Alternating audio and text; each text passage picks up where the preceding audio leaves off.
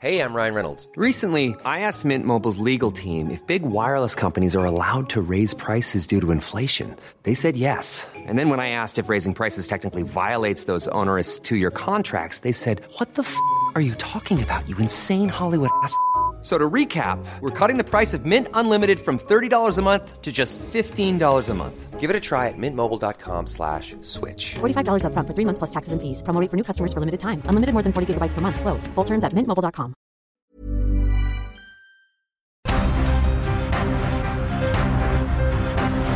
Heraldo Media Group presenta Periodismo de Emergencia con Hiroshi Takahashi, Arturo Rodríguez y Brenda Ruiz. Con las reglas del oficio. Comenzamos.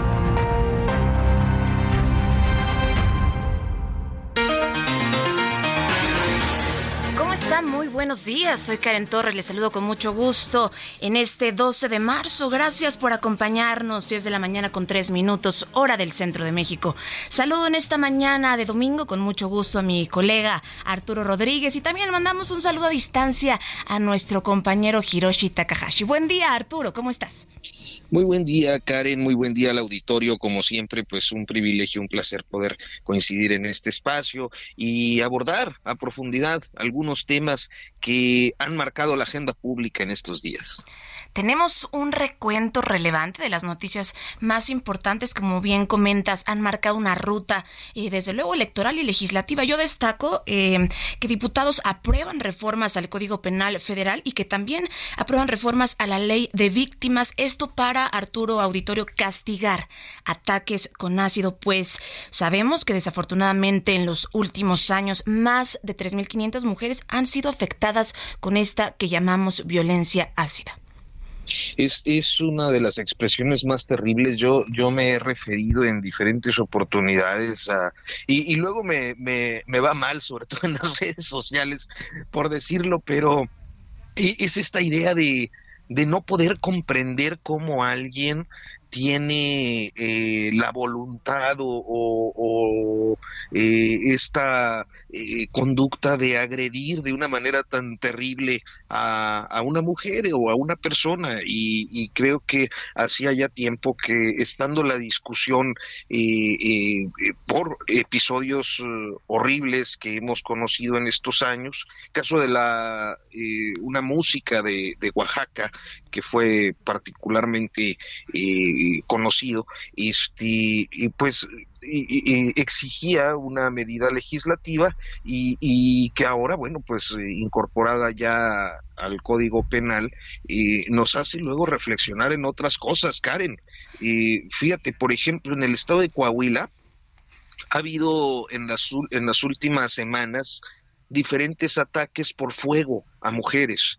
Eh, ¿Cómo es esto? Pues eh, generalmente personas que eh, agreden a su pareja atándola o maniatándola y luego incendiando el domicilio, algo que, que, que pues parece también fuera de toda, tres casos en, en, menos de un mes.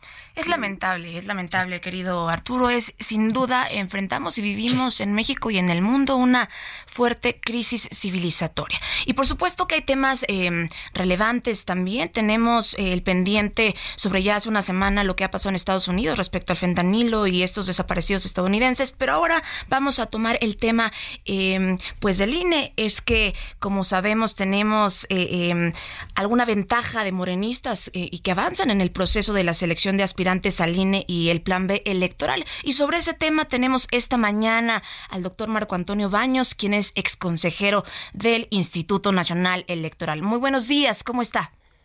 ¿Qué tal? Qué gusto saludarle, Karen y Arturo. Muchísimas gracias por la oportunidad. Un saludo muy respetuoso para todo su auditorio. Muchas gracias por acompañarnos y pues hablamos de una ventaja de algunos aspirantes afines a Morena, como Berta Alcalde Luján y Jaime Castañeda, quienes, bueno, pues obtuvieron los puntajes más altos en el examen aplicado a los aspirantes del Consejo General del INE este pasado 14 de marzo. ¿Cuál es el proceso? Hemos visto que el INE presentó también la segunda controversia constitucional. ¿Qué opinión le merece todo este proceso? Bueno, eh, eh, primero el tema de los consejeros electorales me parece que debería de ser un procedimiento que estando fijado en la Constitución, que tiene reglas claras en la Constitución y que está orientado a que se genere confianza y credibilidad sobre las personas que son designadas, pues ha sido eh, lamentablemente objeto de muchas eh, sombras de duda que han surgido con la integración primero del comité donde tres personas de la Junta de Coordinación Política pues fueron nombradas exclusivamente por la fracción parlamentaria mayoritaria de Morena, sus aliados políticos, y con un silencio, eh, yo diría, culpable, con un silencio extraño y explicable de de los coordinadores parlamentarios de la oposición que no dijeron nada en la decisión que tomó la Junta de Coordinación Política con ese comité. Luego después eh, vino pues una disputa mediática entre eh, los propios morenistas y el Tribunal Electoral para acatar eh, una sentencia que les ordenó diversas cuestiones, la paridad de género, la publicidad del proceso, proceso de integración de consejeros y de manera específica una segunda sentencia que les ordenó que este, establecieran una quinteta exclusivamente para mujeres para presidir al INE. Entonces, eso es ha sido el entorno eh, donde también pues está el plan B. El examen eh, ha tenido como consecuencia que al final de cuentas 102 eh, hombres y 101 mujeres avancen a la etapa de valoración curricular, pero ese examen sí tiene también diversos cuestionamientos porque a pesar de que eh, el, el, viernes de esta semana que concluyó, el comité técnico tuvo una conferencia eh, de prensa, una sesión pública en la cual explicaron eh, temas del examen, lo cierto es que no aclararon con suficiencia quién hizo el examen, solo dijeron que había habido algunos insumos que habían tomado para la formulación del examen, que había habido dos personas del comité que habían este, elaborado una versión final, que porque originalmente había 100 preguntas y luego quedó solo en 80, y que alguien eh, había resguardado del comité el examen, pero no, no se habla de nombres, particularmente no sabemos quiénes hicieron estos insumos que ellos dicen, dicen que eran especialistas, en fin, esa parte no está así, pero cuando entregan este los resultados, pues vemos justamente lo que usted dice, Karen, una eh, un grupo amplio de personas identificadas claramente con el gobierno y con la con el partido de Morena y que tienen los puntajes más altos en el examen.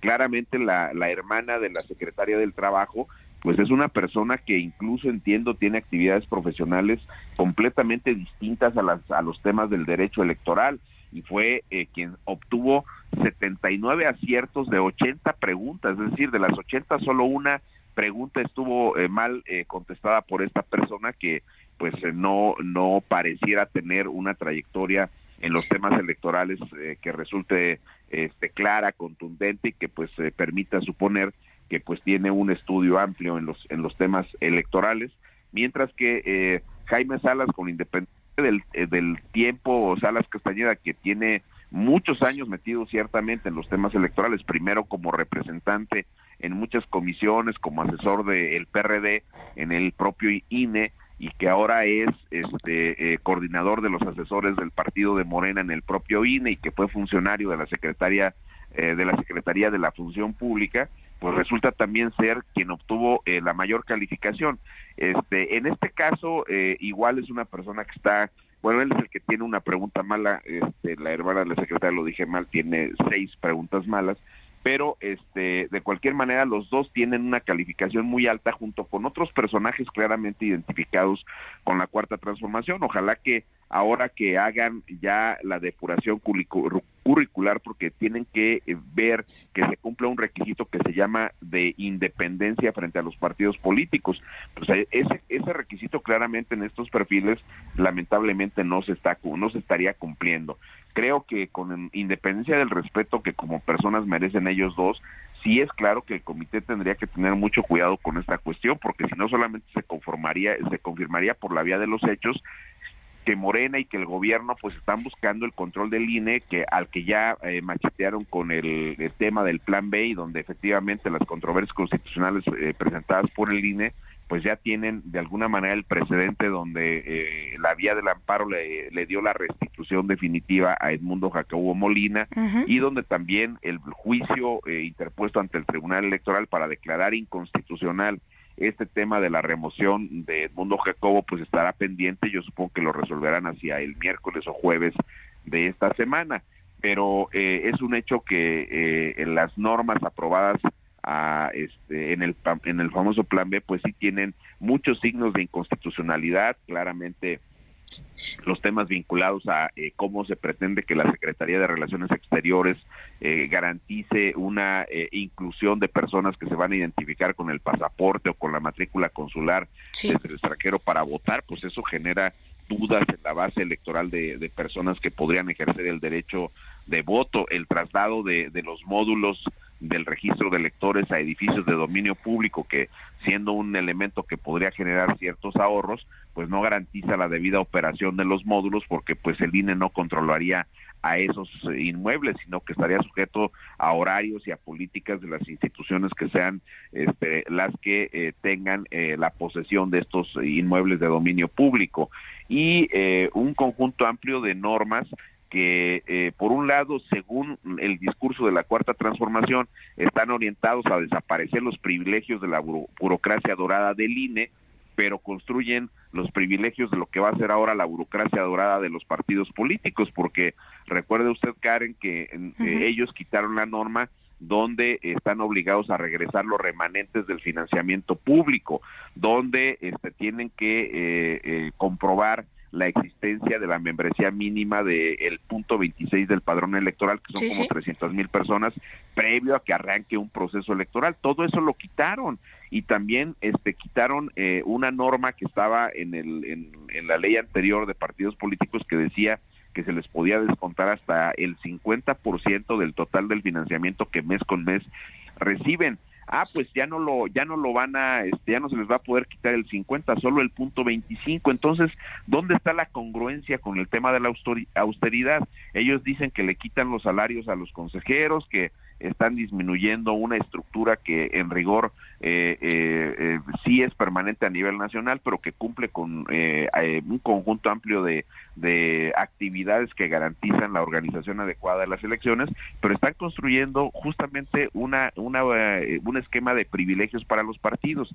Le quitan lo que en el discurso dicen ser los discursos del INE, pero construyen los de los partidos. Es verdaderamente absurdo e incongruente el discurso de la cuarta transformación en relación a este tema y creo que la interposición de los medios de impugnación ante la Corte y ante el Tribunal tiene que llevar a que la Corte asuma un eh, rol eh, de revisión constitucional y determine que muchas de las materias que están metidas aquí son claramente inconstitucionales y por consecuencia no pueden pasar con el plan B.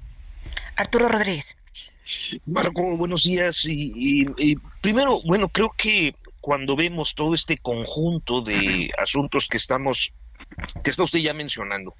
Eh, hay hay eh, pues la sensación de un cambio que se está operando en el sistema electoral y el discurso presidencial y el discurso de quienes apoyan al, presidente López Obrador desde diferentes trincheras políticas eh, tiende a decir que sí es un cambio en el sistema para que éste sea más democrático, para que garantice eh, la democracia en este país. Eh, hay, hay eh, digamos que alguna forma de observar hacia dónde se está dirigiendo todo este conjunto de cambios.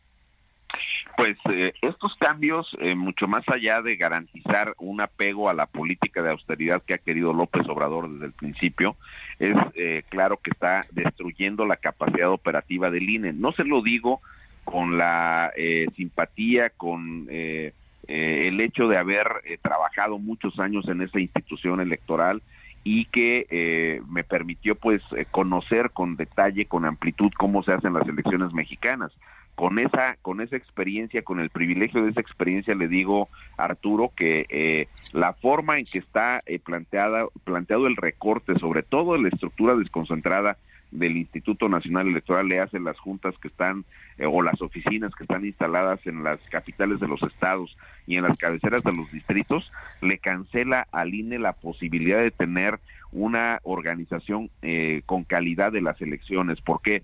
Porque vamos, se tendría que quitar a todo el personal que está profesionalizado, que lleva muchos años entrenándose para hacer bien las elecciones en este país y que no tiene, eh, por cierto, ninguna camiseta partidaria puesta. No es eh, el grupo de personas que eh, discursivamente salen a los medios o al pleno del Consejo General a enfrentar las posturas de, la cuarta transformación y que ha irritado mucho particularmente al presidente de la República. Sabemos que al presidente no le gusta que, no, que le digan que no, no, eh, no le gusta que le saquen una tarjeta amarilla cuando se incumple la ley o una tarjeta roja. El presidente de la República eh, considera que su voz, sus propuestas son las únicas que hay y es muy lamentable, lo quiero decir, este, con, por supuesto, a título personal, que el presidente de la República sea el primero en anular las posibilidades del diálogo y de la construcción de los acuerdos en este país, porque mucho más allá de que con legitimidad ha ganado las mayorías que tiene Morena hoy día, pues es un hecho concreto que son los primeros que le están poniendo adjetivos de manera permanente. La forma en que el presidente se refiere, por ejemplo, a quienes hemos participado en la organización de las marchas o que hemos eh, eh, tenido este eh, eh, vamos, la oportunidad de ir el 13 de noviembre en la Marcha Rosa o las concentraciones pasadas, o lo que ocurrió, sin ir más lejos, fuera de las discusiones eh, electorales, lo que ocurrió recientemente el, el 8 de marzo con, yo diría, eh, no sé si usted está de acuerdo, Arturo, pero la, la, mar, las marchas más impresionantes que hemos visto en defensa de los derechos de las mujeres, que además es un día que se usa para visibilizar todavía la violencia y eh, el conjunto tan amplio de situaciones que han que han vivido y que no han sido suficientemente aclaradas pero ese es el Palacio Nacional donde el presidente encerrado en el Palacio Nacional en uno de los patios tiene una eh, un evento que es absolutamente antipático que no tiene ningún esquema de, de, congruencia ni tiene tampoco ningún esquema de solidaridad frente a la manifestación eh, legítima de todas las mujeres que salieron a, hacer visible esta problemática que no se resuelve respecto de ellas. Y yo creo que lo que está haciendo el plan B es otra vez este, eh, mostrarse como un conjunto de cambios ordenados por el presidente de la República donde eh, los diputados de Morena, los senadores, senadores de Morena han abdicado al cumplimiento de la, del principio de la división de poderes y actúan como una especie de caja de resonancia, como una oficialidad de partes que simplemente formaliza con sus mayorías los cambios a las leyes que ordena el presidente de la República. Eso es el plan B hoy día y es evidentemente una forma de avanzar para eh, conquistar terrenos, para conquistar instituciones que le siguen diciendo eh, que no a los a lo que el presidente considera que se tiene que hacer. Y entonces el presidente usa la tribuna de las mañaneras para hablarle a las personas que le siguen, a las personas que le han depositado su confianza y entonces le dicen es que el INE este sale muy caro cuando sabemos que la discusión de fondo ni siquiera son los salarios, ni siquiera son la, el pago de las oficinas que se tienen que rentar para que funcionen 900 módulos del, del registro de electores. Al dejar endeble al árbitro electoral, dejamos endeble los procesos electorales si por alguna razón no salen bien las cosas para, para Morena, pues yo ya quisiera escuchar al presidente de la República en las mañaneras diciendo que es una institución que, que no hizo bien las cosas, que es una institución que está queriendo este, ir en contra del movimiento de la cuarta transformación y ya me imagino lo que podría pasar en un escenario de esas naturalezas cuando el INE no tiene capacidad para arbitrar y para hacer que los resultados de las contiendas electorales se respete como ha ocurrido ahora pese a las reducciones presupuestales pues el INE ha estado ahí de pie. Esta este plan B está eh, junto con el procedimiento de los consejeros electorales pues sí está generando sombras de duda respecto a la eficacia que puede tener una institución electoral que por un lado es recortada en su capacidad eh, logística y en sus atribuciones y por el otro lado le quieren imponer personas, bueno, así se va perfilando, así se va viendo, personas que podrían ser cercanas a la cuarta transformación y que bueno, pues este eh, han eh, obtenido las mejores notas frente a otros investigadores que llevan años trabajando el derecho electoral o frente a exfuncionarios o funcionarios del propio INE o de los OPLES o de los tribunales electorales, pues que tienen eh, una carrera y una reconocida trayectoria en esta materia. Eh, exconsejero, mm, sobre el examen y este debate sobre las calificaciones más altas por partidos, por parte de los representantes del partido de Morena, eh, además de este examen, eh, para los, para el auditorio que nos escucha, no solamente es lo que se califica en este, en estas fases, cuatro fases de selección de Lazo, los consejeros. Tengo dos preguntas que nos gustaría nos apoyar a contestar. Consideramos que sin duda la elección de estos eh, cuatro nuevos consejeros del Instituto Nacional Electoral es una decisión de suma importancia. Es que esto de esto depende que se siga fortaleciendo o no el sistema democrático de nuestro país. ¿Cuántas son las fases para quienes no lo saben, quienes nos escuchan, que, que se deben cumplir para la selección de las y los consejeros y si estas contemplan la paridad de género de nuestro país y en qué, en qué eh, fase vamos de las cuatro fases. Sí, eh, muchas gracias por las preguntas. Bueno, primero, eh, por supuesto que la figura de los consejeros electorales es muy relevante en la conformación del INE porque son los funcionarios que tienen la responsabilidad de conducir el trabajo de una institución electoral que hoy día hace elecciones federales, pero también contribuye y tiene atribuciones fundamentales para las elecciones locales. Hay que recordar que el INE eh, para efectos nacionales tiene el padrón electoral, eh, administra los tiempos de la radio y la televisión y también tiene la fiscalía centralizada y eventualmente puede hacerse cargo totalmente de una elección local, si así será el caso como ocurrió, por ejemplo, hace algún tiempo con la reposición de la elección de Colima, cuando se anuló la elección de gobernador o como ocurrió después del lamentable accidente de la gobernadora de Puebla, que también el INE se hizo cargo de esa elección eh, por mandato del Tribunal Electoral. Ahora, eh, esos funcionarios también pues son los, vamos, los depositarios de la confianza de los actores eh, políticos y de los ciudadanos si hay un esquema de desconfianza, no están desconfiando ni se está hablando de los servidores eh, públicos del INE que están en el servicio civil de carrera, los operativos, la gente que va y, e instala las casillas, capacita a los funcionarios. Ese no es el punto, sino este, eso lo hacen allá los vocales, el, todos los trabajadores del INE. Los consejeros electorales son los que, vamos, de alguna manera representan el esquema de los consensos y de los acuerdos de los actores políticos para designar a los árbitros conforme a un procedimiento que está en la Constitución y por, por consecuencia, pues significan eh, el esquema de la o representan el esquema de la imparcialidad y de la independencia que puede tener el INE. Ya vimos cómo, este, por ejemplo, uno de los consejeros que eh, fue designado en el último bloque con mayorías de Morena, pues no se ha sujetado a, este, los designios de la cuarta transformación. El caso del consejero Espadas, que ha pedido que este, las personas que avanzan al siguiente procedimiento tengan suerte, pero que pues no lo hagan este, eh, por las componendas o, estas, pues estas ideas de la filtración del examen. Así y por otro lado, pues, ese, ese examen, pues tiene, eh, digo, este proceso tiene varias etapas, como se mencionó, ya se registraron, ya se revisó un primer cumplimiento de requisitos, vino la segunda etapa, la del examen, la que estamos ahora comentando. Viene ahorita una que es muy importante porque de los 203 que avanzaron van a quedar solo 100 y estos se van a quedar por la, eh, vamos, valoración del perfil. Tenemos que irnos a... Tenemos que irnos a un corte, eh, Marco Antonio Baños, una disculpa. Este, Karen. Eh, tenemos que irnos a un breve corte, doctor Marco Antonio Baños, pero regresamos en unos segundos.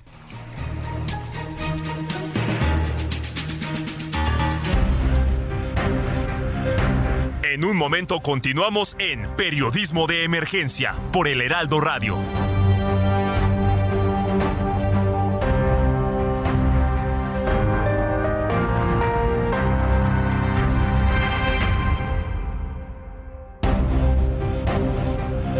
Regresamos a Periodismo de Emergencia con las reglas del oficio.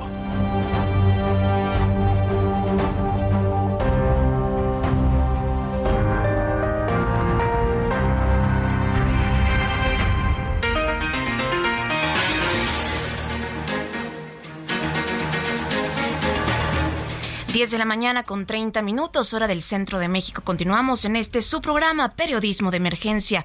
Por supuesto, gracias, doctor Marco Antonio Baños, por continuar con nosotros en la línea. Nos estaba comentando sobre estas cuatro fases para concluir su muy agradecida participación y que qué bueno que el auditorio conozca y reconozca esta información tan relevante en la agenda electoral de nuestro país. Adelante. Gracias, eh, Karen, le agradezco muchísimo. Pues sí, eh, comentamos que este procedimiento tiene varias etapas, una que consistió en la inscripción de las eh, personas, hombres, mujeres que decidieron participar y que acreditaron los, requisitos correspondientes. Originalmente había más de 600 personas y esa lista se depuró hasta dejar 531, si no me equivoco, de las cuales solo 508 eh, presentaron el examen. de ese examen al final I'm Sandra, and I'm just the professional your small business was looking for. But you didn't hire me because you didn't use LinkedIn jobs. LinkedIn has professionals you can't find anywhere else, including those who aren't actively looking for a new job but might be open to the perfect role, like me. In a given month, over 70% of LinkedIn users don't visit other leading job sites. So if you're not looking on LinkedIn, you'll miss out on great candidates like Sandra. Start hiring professionals like a professional. Post your free job on linkedin.com slash spoken today. Eh, el comité técnico organizador obtuvo una lista de las 203 personas más destacadas, eh, agrupadas en dos bloques, uno de hombres, otro de mujeres, y de ese, eh, esos dos grupos de personas van a ser sometidos a una valoración del, del perfil respecto de la idoneidad, la trayectoria profesional que tienen, y van a decidir al final, una vez que se haya revisado esto, con un procedimiento que ha decidido el propio comité, pues eh, y con una ponderación donde le van a dar un 40% eh, de los puntos de los 100 puntos que se van a distribuir en esta etapa a la valoración del currículum de la persona. Le van a dar 30 eh, puntos de 100 a el tema de la exposición de motivos, es decir, las razones que argumentó cada persona que está participando para eh, buscar ser consejera o consejero electoral o presidenta o presi la presidenta del propio INE. Finalmente vendrá la etapa de las entrevistas, eh, que eh, donde solamente eh, de los 203 estarán 100 personas, un bloque de 50 hombres y un bloque de 50 mujeres. Una vez que se hagan las entrevistas, el propio este comité integrará cuatro quintetas, integradas dos de mujeres y dos de hombres, para ser remitidas eh, a más tardar el 22 de marzo, si no me estoy equivocando, a la Junta de Coordinación Política y la Junta de Coordinación Política a su vez tendrá que impulsar este eh, no 22, 26 de marzo tendrían como fecha límite para entregar esas quintetas a la Junta de Coordinación por parte del Comité eh, Técnico Organizador y la Junta de Coordinación Política tendría un lapso de cuatro a cinco días para construir los acuerdos si no logra los acuerdos, como dijo Adán Augusto, el secretario de Gobernación, que mejor por tómbola, pues entonces eh, se presentarían las quintetas al Pleno el 30 de marzo. Si ese día no hay una votación calificada de dos terceras partes de los integrantes de la Cámara, al día siguiente, ojo con esto, Karen, primero el Pleno de la Cámara tendría que hacer el sorteo. Si no se hace el sorteo en el Pleno de la Cámara, se remite a la Suprema Corte de Justicia para que ella sea quien haga el sorteo. Ese será Pues el ahí- mecanismo. Y sí, sí. Perdón, digo que ahí tienen justamente esta descripción de cómo será este proceso tan importante para nuestro país. Esperemos que el comité técnico actúe sin duda bajo los principios de la principios de la total transparencia y desde luego máxima difusión de estos trabajos. Doctor Marco Antonio Baños, muchas gracias por habernos tomado esta llamada y por su tiempo en esta mañana de domingo, ex consejero del Instituto Nacional Electoral. Gracias a ustedes, Karen, Arturo, muy buen día y un saludo muy afectuoso a todo el auditorio. Muy buenos días. Periodismo de emergencia. Con las reglas del oficio.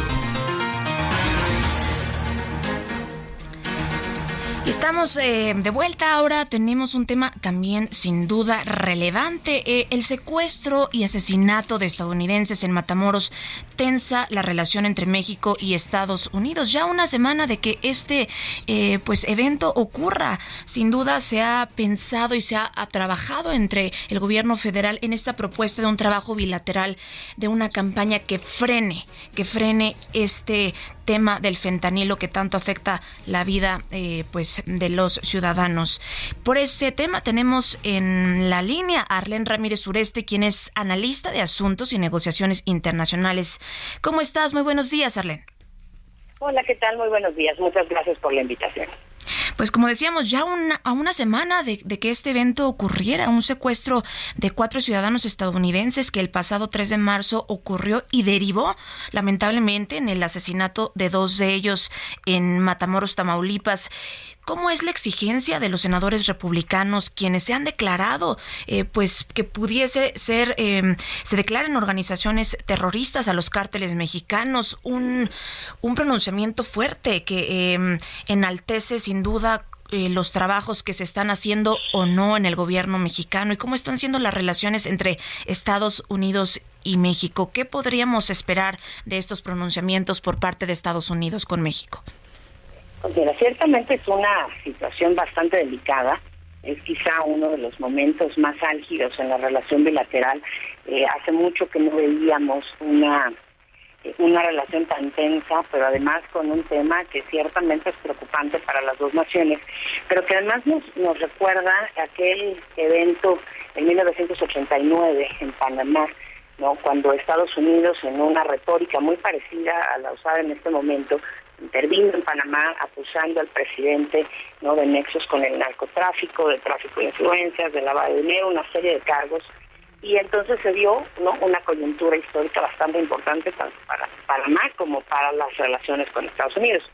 En el caso de México, la verdad es que preocupa mucho, sobre todo porque vemos que esa política que ha conducido el presidente de México de, abrazos, no balazos, pues está teniendo repercusiones a nivel internacional. No solamente es por un tema de una preocupación por, por, eh, por el asesinato de dos estadounidenses, sino porque vemos además con, tristeza pues el, eh, el, constante alertamiento hacia los extranjeros de no venir a México, ¿no? Por una situación que desde el extranjero se percibe como bastante complicada en materia de seguridad, pero también en eh, el despliegue de estas organizaciones del crimen organizado a lo largo y ancho del territorio, con aparentemente muy poca capacidad operativa del gobierno de México para contener todo esto. ¿Cómo afectaría que senadores republicanos declaren las organizaciones terroristas de los cárteles mexicanos a nuestro país en términos, pues al final internacionales, eh, financieros y sería complicado? Definitivamente, fíjate que eh, eh, en realidad el, narcotráfico por Naciones Unidas ha sido catalogado como, como una actividad de terrorismo transnacional por el impacto que tiene. Pero esta, esta declaratoria del gobierno de los Estados Unidos es muy preocupante porque ciertamente eh, los Estados Unidos a partir del ataque del 9-11 han podido articular muchas estrategias alrededor del mundo para intervenir en los países con el pretexto ¿no? de, de contener al terrorismo.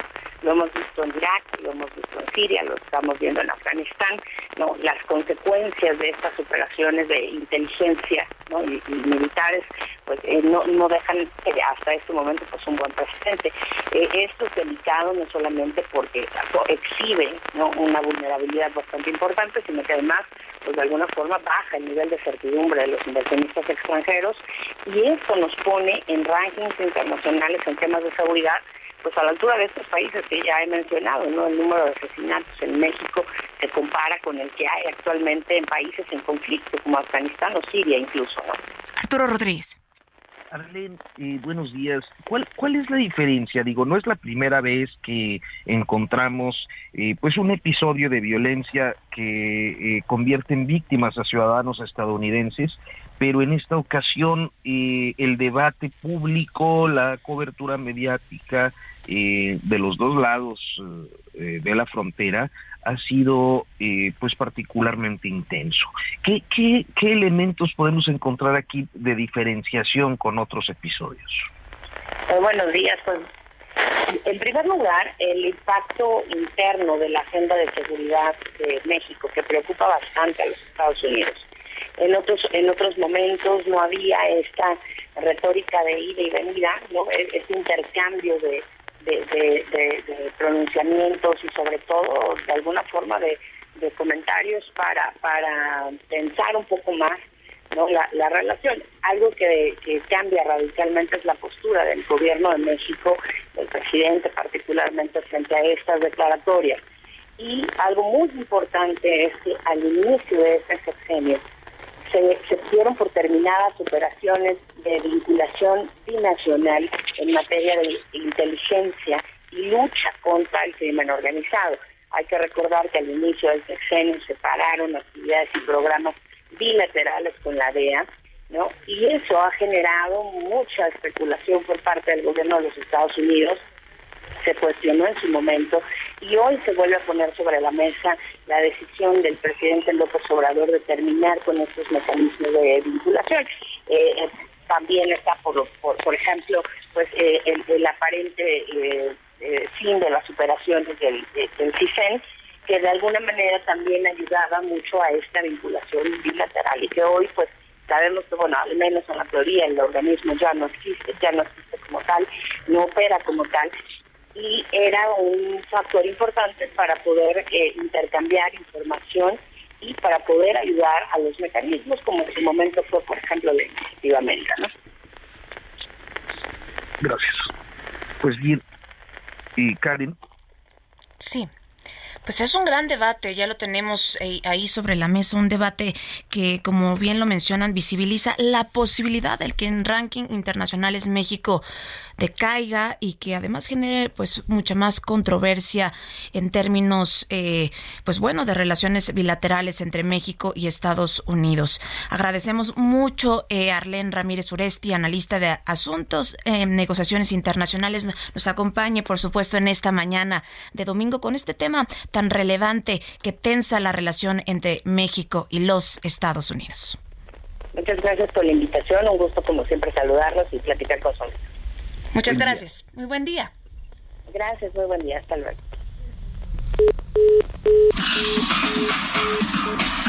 En Periodismo de Emergencia queremos conocer y compartir tu opinión. Escríbenos o manda un mensaje de voz al WhatsApp 5580 69 79 42. 5580 69 79 42 y se parte de nuestra mesa de análisis.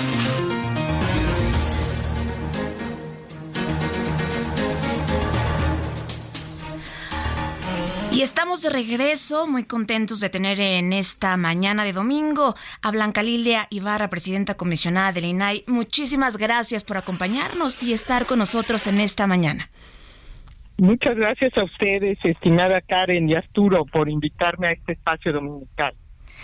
Pues bueno, vamos a hablar sobre el pronunciamiento eh, que ha tenido el Pleno del INAI por la conmemoración precisamente del 8 de marzo, que fue Día Internacional de las Mujeres. ¿Cuáles han sido, por supuesto, los trabajos desde que se han hecho desde este instituto a favor, por supuesto, de la erradicación de violencia digital y de cómo ha sido este consumo responsable eh, eh, para las mujeres? en nuestro país. Sí, Karen, muchas gracias. En efecto, el pasado miércoles los cinco comisionados que integran el Pleno, Francisco Javier Acuña, Josefina Román, Julieta del Río, Adriana Alcalá y una servidora, llevamos a cabo un pronunciamiento para respaldar, fortalecer y seguir impulsando la agenda de género en las tareas sustantivas que nosotros desarrollamos. Y quiero hacer un recuento, Carmen, Karen, perdón, si me permites, porque creo que es importante que, que sepan ustedes del papel de las mujeres en las instituciones, particularmente en el INAI. Y es que justamente el antes IFAI y ahora INAI ha tenido como presidencia a cuatro mujeres, mientras que los hombres han presidido solo en tres ocasiones. Dentro de unos días, Karen, el Pleno del Instituto, que es su órgano máximo de dirección, va a estar compuesto por cuatro mujeres y dos hombres, y en el histórico hasta el día de hoy, pues tenemos, hemos tenido 13 comisionados hombres y 10 comisionadas mujeres. Todos estos datos representan cómo las mujeres en lo que representa el Instituto Nacional de Transparencia han tenido un papel protagónico, Karen. Ahora bien, déjame decirte, eh, respondiendo muy puntualmente a tu pregunta sobre qué acciones hemos desarrollado. Y bueno, te quiero mencionar solamente algunas. Por ejemplo, elaboramos un protocolo de referencia que es muy importante para incorporar la perspectiva de género en las resoluciones en materia de acceso a la información. Tú sabes, Karen, que cada semana el INAI resuelve pues un promedio de 500 recursos de revisión por inconformidades donde la gente no se siente satisfecha por la forma en que le respondió la autoridad y bueno, pues tenemos un protocolo para tener esa perspectiva de género en nuestra resolución. Igualmente, pues hemos aprobado, por ejemplo, la política de igualdad laboral, no discriminación, un protocolo para la prevención, atención y remediación en materia de hostigamiento sexual y acoso sexual, y un pronunciamiento de cero tolerancia al hostigamiento sexual y al acoso sexual. Estas son solo algunas, digamos, de las acciones que hemos desarrollado, pero hay un compromiso de todo el Pleno para que sigamos trabajando en esta materia. Arturo Rodríguez. Eh, comisionada presidenta. Mire, y creo que uno de los aspectos eh, con los que siempre solemos relacionar a la INAI más que con datos personales o con otras actividades que forman parte de sus, funciones, pues es con esta resolución de eh, recursos de inconformidad de ciudadanos que solicitan acceso a alguna información pública. Y en este sentido, creo que eh, a lo largo de los años hemos encontrado algunas historias en donde grupos eh, que forman parte, digamos que, de eh, pues los sectores vulnerables de nuestras sociedades han encontrado a través de la transparencia pues un ejercicio de sus derechos políticos. Y, pienso con esto en comunidades indígenas que han puesto en jaque con solicitudes de información a sus autoridades caciquiles municipales o, o, en fin, de otros sectores. En el caso de eh, las mujeres, ¿podremos encontrar o recordará usted algunos episodios en los que particularmente la transparencia haya contribuido a eh, pues el ejercicio de sus derechos? Sí, claro. Mira, eh, te quiero contestar en dos vertientes. La primera es que el INAH lleva a cabo un trabajo con organizaciones civiles en un programa que se denomina Procede de sensibilización de derechos, donde se adoptan comunidades en específico para darle puntual seguimiento a solicitudes de información que les permita cambiar su entorno. Y adicionalmente también, por ejemplo, el derecho de acceso, que es un derecho instrumental, Arturo, tú lo sabes que eh, pues conocer, tener mayor conocimiento e información te permite tomar mejores decisiones. Y decimos que es un derecho llave, porque a partir de él, bueno, pues la gente puede tener mayor conocimiento, por ejemplo, en materia de justicia, en materia de beneficios directos en vivienda, etcétera. Y te doy algunos ejemplos. Por ejemplo, el DAI les permite conocer lo que son becas o apoyos para madres solteras, y los trámites que requieren para acceder a algunas de ellas. Si está frente a un proceso judicial una mujer, pues también puede tener acceso y corroborar el, debido proceso. Igualmente, Arturo, eh, conocer si hay apoyos por parte de la autoridad en cualquier entidad federativa para mujeres emprendedoras, o conocer la existencia o la asistencia jurídica disponible en caso de sufrir violencia, por ejemplo.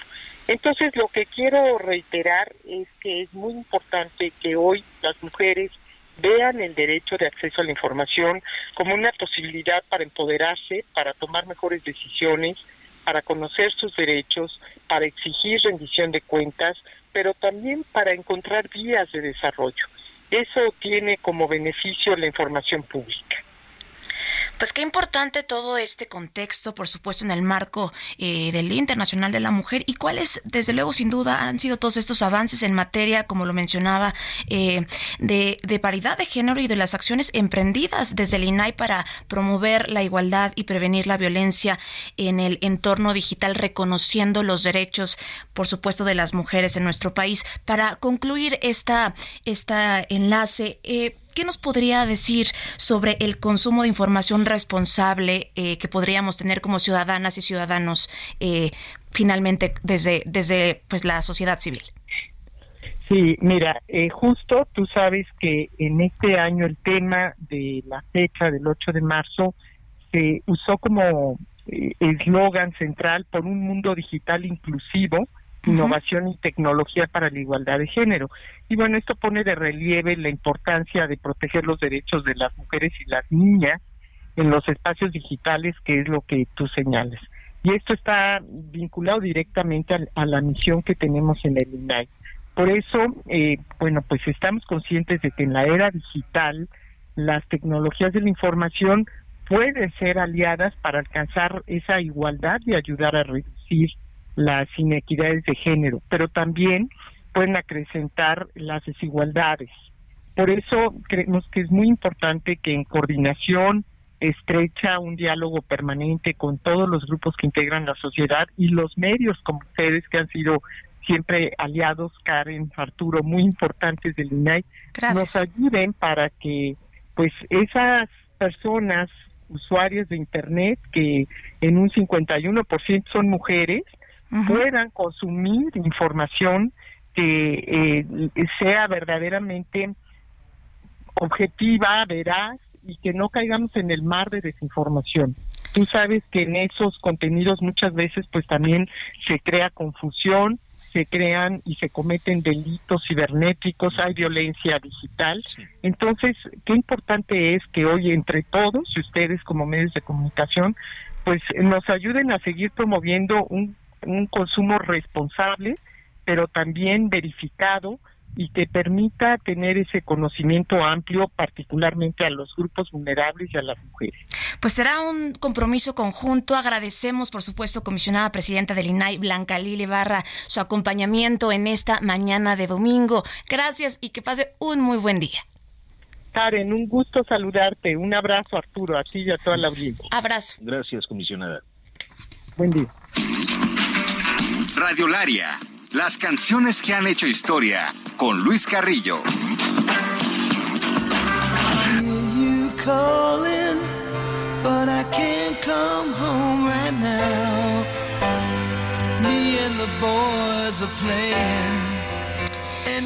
Pues en este cierre de programa de periodismo de emergencia, como cada 15 días, nos acompaña Luis Carrillo, periodista de espectáculos especializados en música y también el autor del libro Radio Lara, Poros Abiertos, Memorias Calientes y Secretos, detrás de los cientos de canciones, volumen 1. Muy buenos días, Luis Carrillo.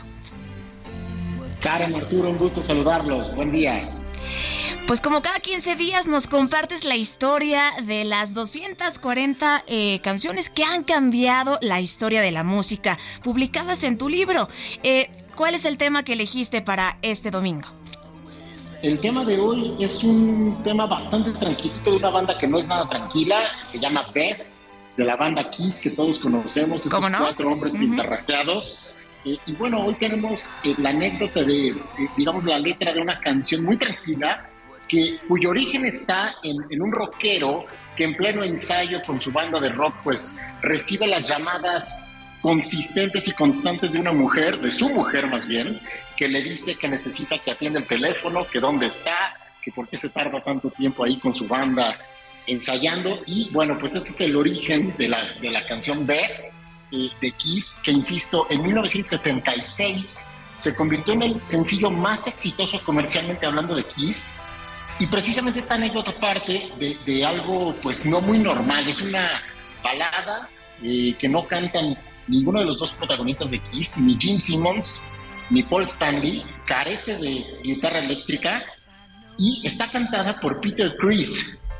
Precisamente una balada que realmente estaba Peter Chris, eh, llamada Chelsea, una, una banda anterior a Kiss, y que precisamente eh, a raíz de estas llamadas, él escribe esa letra en la cual su ex mujer está intentando pues comunicarse con él mientras él está ensayando, se molesta y se inspira a escribir esta canción, insisto, de una constante, eh, digamos, comunicación que quería tener su mujer, precisamente porque consideraba que tenía muchas horas ensayando con sus amigos en la banda anterior a Chris. Pues qué maravilla, qué maravilla de canción, Luis Carrillo. Gracias por acompañarnos y presentarnos este, pues esta maravillosa canción. Te esperamos en los próximos 15 días con otra muy buena rola. Vamos con Arturo Rodríguez. Muchas gracias. Pues, solo para agradecer a Luis como siempre y a nuestro auditorio por el favor de su atención.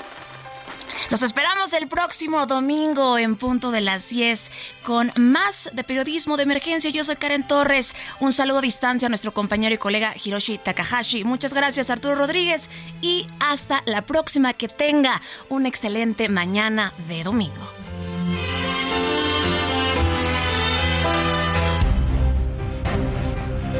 Esto fue Periodismo de Emergencia, con las reglas del oficio, en el Heraldo Media Group.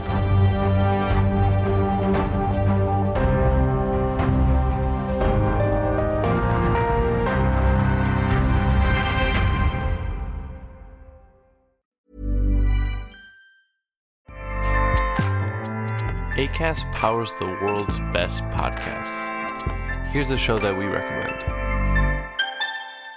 The Real Housewives is a guilty pleasure for most, but if you're looking to not feel guilty about that pleasure, tune in to Everything Iconic with me, Danny Pellegrino, where I break down all the messy moments and behind the scenes antics of Bravo's popular franchise. And on Everything Iconic, I also interview celebrity guests like Kelly Ripa, Kiki Palmer, Drew Barrymore, Cameron Diaz, and more about their guilty pleasures, their past work, and so much more. So if you're pop culture obsessed and find yourself watching way too much reality TV like me, tune in to Everything Iconic with Danny Pellegrino wherever you listen to podcasts. ACAST helps creators launch, grow, and monetize their podcasts everywhere. ACAST.com.